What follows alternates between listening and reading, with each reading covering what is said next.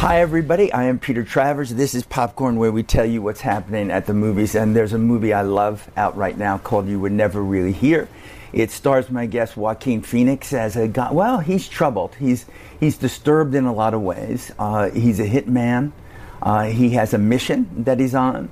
And because this is a collaboration between Joaquin Phoenix and Lynne Ramsay, this is a um, unique movie experience. Again, Joaquin, I congratulate you on what you did in this. Oh, thanks. Thanks so much. When you take on a movie like this, what's the first thing you do? Well, it's never the same. It's never I- the same. Don't you meet with this filmmaker first and say this? To be honest, uh, we spoke on the phone, Lynne and I, but this was the first time actually I agreed to do a film without having met the director in person. Um, it just it happened this way. Really, what happened was I spoke to her on the phone, and at the time I was scheduled to do three other movies. And so I said, I, you know, I, I just don't see how we're going to make this this work. And she said, Well, it's all right. I, I have to work on the script. It's not really done. Um, I'm looking to shoot, you know, in a year's time or something. And I said, I don't know how I'm going to feel in a year. I don't know. How, I don't know if I can agree to this now because I don't know if I want to do it in a year. And then, by chance, the film that I was meant to do that summer fell apart, got postponed. Mm-hmm. And so I called Lynne and I said, "You think you can get this going? you think you can get this going by July?" And she said, "Yeah, right away." But I really admired that in her that she was she felt so strongly, um, or had a, a kind of confidence or a willingness to go into it, whether it worked or didn't.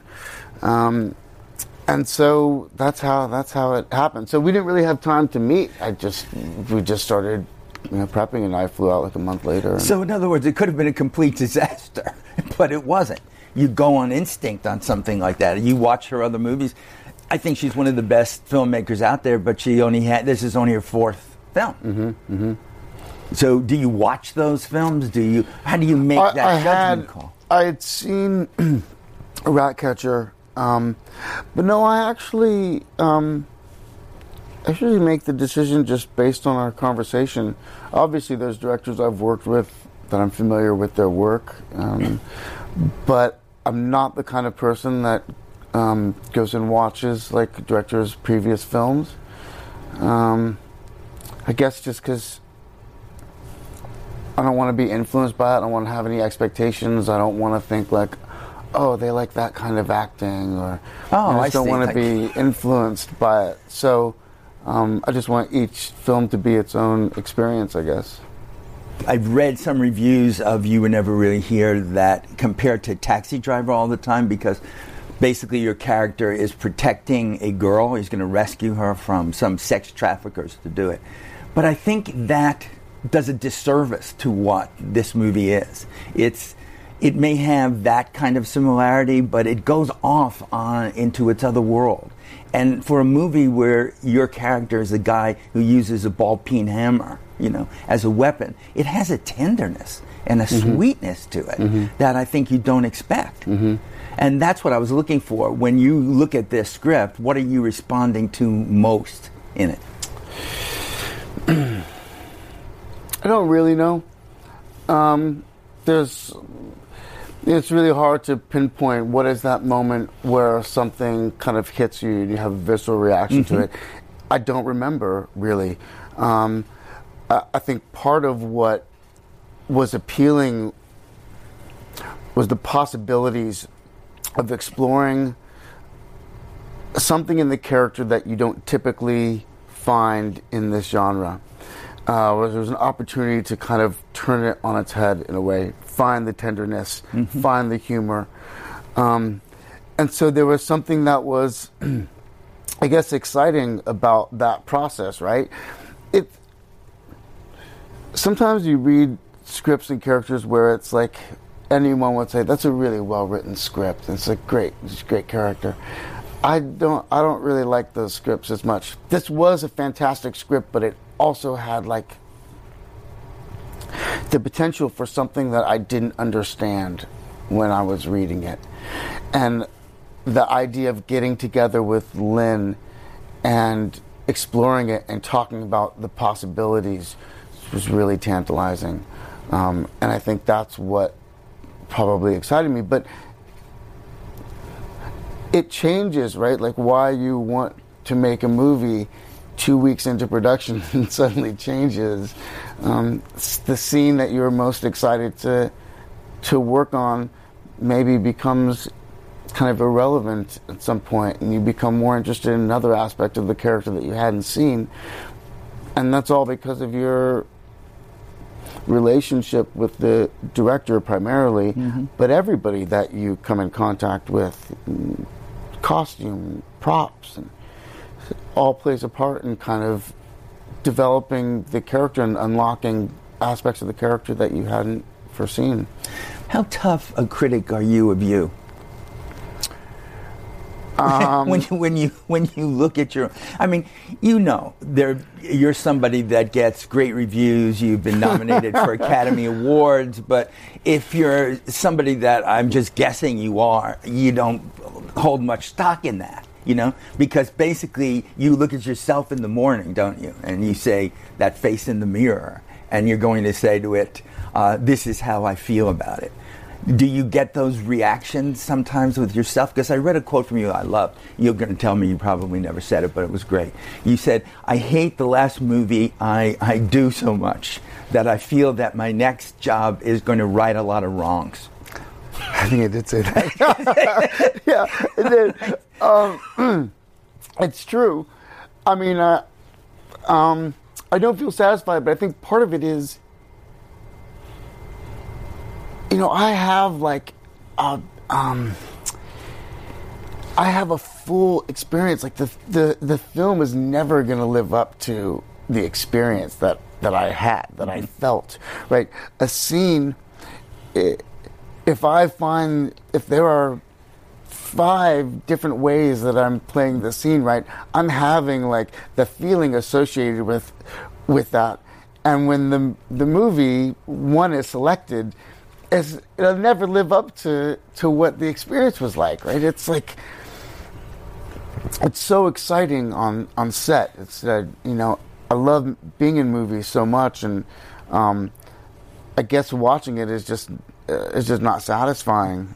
Um, and yeah, I can't help but think ah, I made a mistake. I mean, years later, I think back on movies that I made five years ago. Mm-hmm. I go, I screwed that up.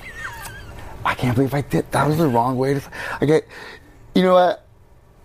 Like I never come. I never feel like I come to a full understanding of the character. Right? It's it's something that I'm always trying to figure out and even sometimes after the movie is done, made.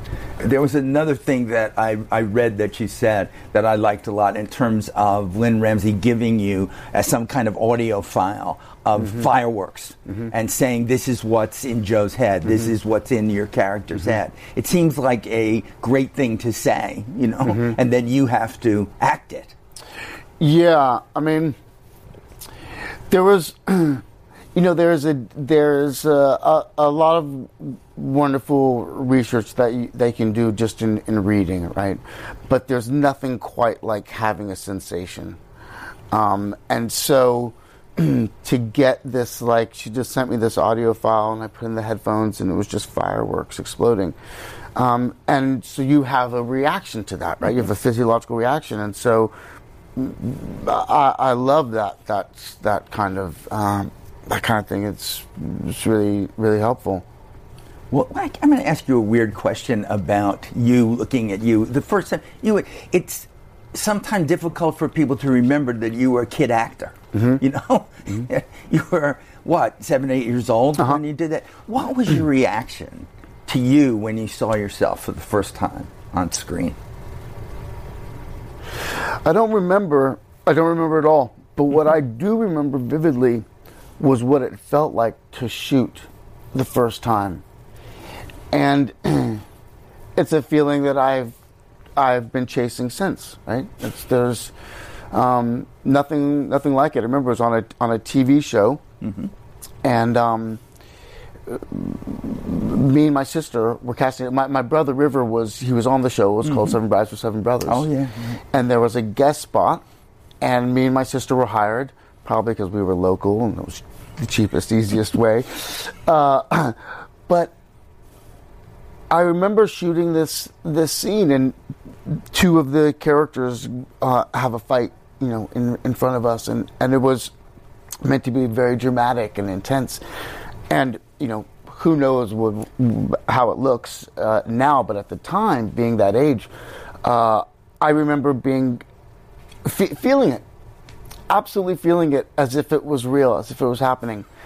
And I remember when we cut just this, um, just my, my body was crackling with energy. And it was the most exciting thing that I'd ever experienced. Um, and that is the feeling that I search for every time I work. Um, there are these moments where everything seems to stop and you're absolutely just in that moment. Um, and I, I, I love it. Not only were you a child actor, but you come from a family that was doing that. Mm-hmm. Was it your mom that decided that you would all be part of the this same sort of band of? Uh, No, no, it was actually um, uh, we really owed it all to a man named Joel Thurm, who was the casting director at NBC, and my mom was his secretary. Ah, Um, and um, we would go to the the office, and I don't know precisely what happened, but at some point he said, you know, I think I think what happened is there there there's some some video out there because I think he tried to put together like um, uh, like a show ar- ar- around us um, and kind of filmed us and interviewed us, and I think based on that we got an agent. Um, but no, I think it were other people that were saying to my parents, um, you know, th- there's something about these these kids. you're always to me not afraid of being on a tightrope. It seems to me that you don't want to fail, but if you did, you'd rather do that than basically not try anything. Remember when everyone was so pissed at you and, and Casey Affleck for doing that documentary about I'm Still Here? How could you do that to us? You pretended to be somebody else, went mm-hmm. on David Letterman, said, um, I'm quitting Mike. This is documentary about mm-hmm. me. When when you look at that now, when I see that movie today, it seems like a tremendous comment on celebrity mm-hmm. and how fake it is. Well, that was the thing. I mean, it was more like, how, and I wasn't doing it to you. I was doing it to myself. You know what I mean? Yeah. Like, so, um, yeah, that that that was point of that. But but look, it's it's not that it's um, that it's always easy or without concern. I mean, there were times where we were making that where I was terrified. You know, I thought like, oh, this is people are actually believing this now, and this is um, going to have a real effect on my career. Um, so there were moments where I have to be honest, I was panicked. You know, I, I didn't just go there going, um, you know, well, whatever. You know, we'll see what happens. There, there was a moment where where um, I truly became concerned that I'd done irreparable damage to my career, and I wasn't going to be able to work again. um, That wasn't your intention. and uh, and so you know, but but yeah, I mean, I do enjoy you know. Know, sometimes you see like fighters, like boxers, and they're in, and they're just like beating the crap out of each other, and they're exhausted, and then after the fight, they like hug each other, and they're smiling, and they seem happy, and they do, and you go, what? How can you know? How can that? Like, it's so hard to understand, right? But they have a love of the. I mean, I don't really know what it is because I'm not a boxer. I don't know what it's like, but I think sometimes it's okay to put yourself through it, right? Um, there's something enjoyable about testing yourself in a way. Well, when you when you came through that and come back and you do something like The Master, which is a movie that you know to me it's in a kind of pantheon of things that I enjoy watching, and it's Paul Thomas Anderson. Then you do Her with Spike Jonze. You're you seem to be producing, and now look what's following this. You've got a Gus Van Sant movie about, you know, don't worry, you won't get that far on foot.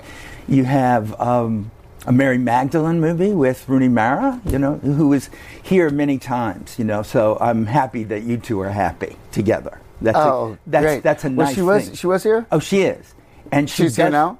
She's not here now. not here now. No, we're we're here, but no, she isn't. But she does something you haven't done this show in this studio before, and we always end in song. Uh-huh. And Rooney is the only one that um, time and time again refuses to sing for me. Mm-hmm. Right. And she says, "I don't do it. I don't do it at home." I'm sure you Right. hear her singing in the shower. No, she doesn't. she just doesn't do it. No. But you, Joaquin, Mm-hmm. you. There's a scene in, in many scenes that uh, really affect me and You Were Never Really Here. There's one where you're sitting holding, the, I don't want to give a spoiler, but holding the hand of a dying man and singing Charlene's I've Never Been to Me. Uh-huh. It's, it's like nothing I've ever seen in a movie before. As a guy who played Johnny Cash, do you have fear of singing, of saying something in, in song? Is it um, something you Pedro, I have a lot of respect for you. yeah Not a chance. that that's going to happen? You're not going to sing. There's not a You've chance. There's you're not nothing do that you can say, or do. even if I did it with you. no. No, look at that. No. There's nothing. I'm not getting it. So you It and Rooney nothing like that. become my failures. Yeah, I mean, if that's, if that's how That's you want to see it, that's fine. but but so you know, Mm-hmm. when we're at home, Yeah. we're not singing. that's like I'll take great satisfaction in that. You Okay, know, I'll so say, nothing okay, personal. cue Ring of Fire from Walk the Line, you know, do this. I it's so hard for me to believe because you didn't have to be Johnny Cash. You could have used Johnny Cash's vocals, and you did it yourself for. Oh, if it was up to me, that's what we would have Would have done. You know I mean? I didn't, I didn't have a choice. So it was torture for you to do it? I mean, it was certainly uncomfortable. Um, but, you know, uh, T Bone Burnett was the producer, made Mm-hmm. music, and, and, um, and he had a lot of a lot of faith in us. I don't know why, you know. And so it's like one of those things you just you say F- it. You may have all those problems about it, but people that see it is what you're giving us in many ways is a gift. And I'm here to say thank you for that. Oh, Even thank though I won't forgive you for the non singing. Oh, that's I'm going to have you and Rooney both on one day, and you're both going to duet for me. Deal. Yes, my good. That's Deal. it. That day will never come. It'll never It happen. never come. thank, thank so you. Thank you.